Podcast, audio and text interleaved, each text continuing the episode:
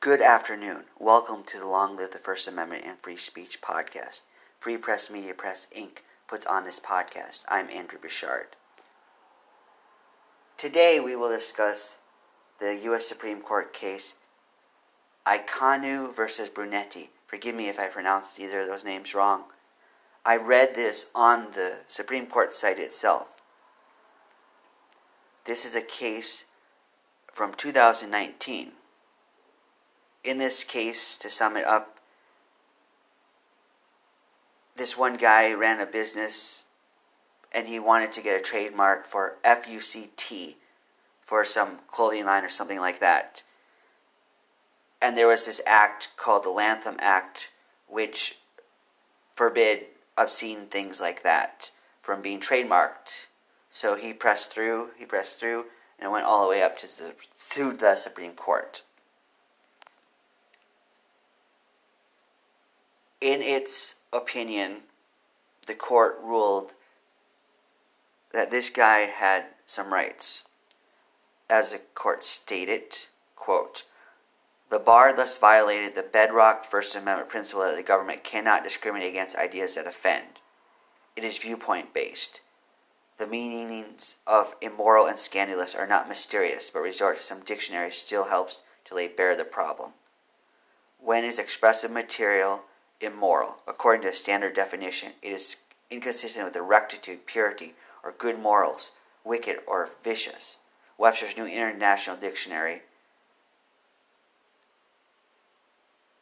says that's where it came from. Or again, when it's opposed to violating morality or morally evil. Shorter Oxford Dictionary. So the Lanham Act permits registration of marks that champion society's sense of rectitude and morality but not marks that denigrate those concepts. And when is such material scandalous?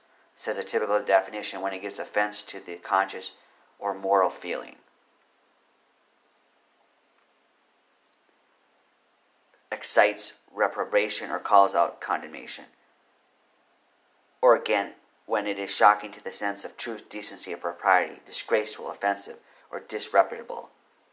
So the Lanham Act allows registration marks wherein their messages accord with, but not when their messages defy society's sense of decency and propriety. In any event, the immoral, scandalous bar is substantially overbroad. There are a great many immoral and scandalous ideas in the world, even more than there are swear words, and the Lanham Act covers them all. It therefore violates the First Amendment. We accordingly affirm the judgment of a court of appeals. End quote. Hooray, hooray! A victory for freedom of speech and the First Amendment. As a person who writes obscene work, I wouldn't want my work to be denied copyright, or if I ever applied for a trademark, I wouldn't want that to be denied to me.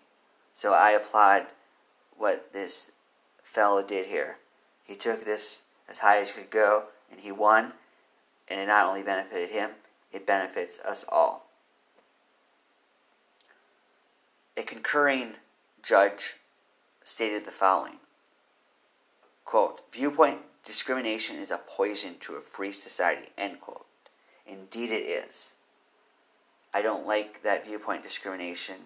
And as a person who puts out art that some people consider extreme, I champion those who recognize the power of permitting this. And remember what Ron Paul said freedom of speech is not to talk about the weather, it's there for some extreme ideas, or something to the effect he said. The point stands that extreme ideas, offensive ideas, all those beautiful words that they mentioned disgraceful, offensive, disreputable against society's rectitude and morality, those are the things that we need freedom of speech for. And sometimes I enjoy when those things are expressed. I certainly value the principle that allows them to be expressed for me and for others. The dissenting opinion did raise some issues worthy of consideration. As in most of these cases, there's nuances and even those of us who are First Amendment purists do sometimes allow for some exceptions. So the dissenting judges stated the following The First Amendment protects the freedom of speech. It does not require the government to give aid and comfort to those using obscene, vulgar, and profane modes of expression. End quote. So, what do you think about that? Is that what's happening here? What do you think?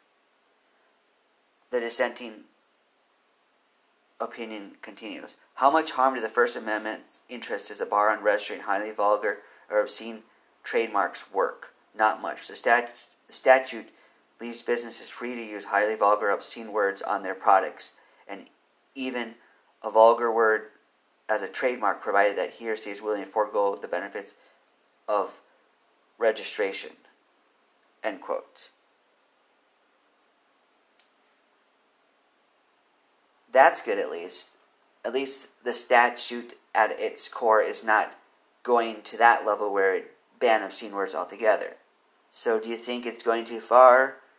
Do you think we should still have the trademark rights, even though we can still do it without the benefits of registration?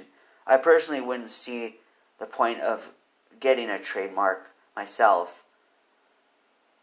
I did apply for copyrights when I was younger, but it cost something, so it's not worth it. And like they all say, you can oftentimes prove it without an official registration. But still, the point is should they or should they not be allowed to do this? So, what do you think? And how will you advance freedom of speech, the First Amendment, and third parties today? Long live the First Amendment and free speech. Goodbye.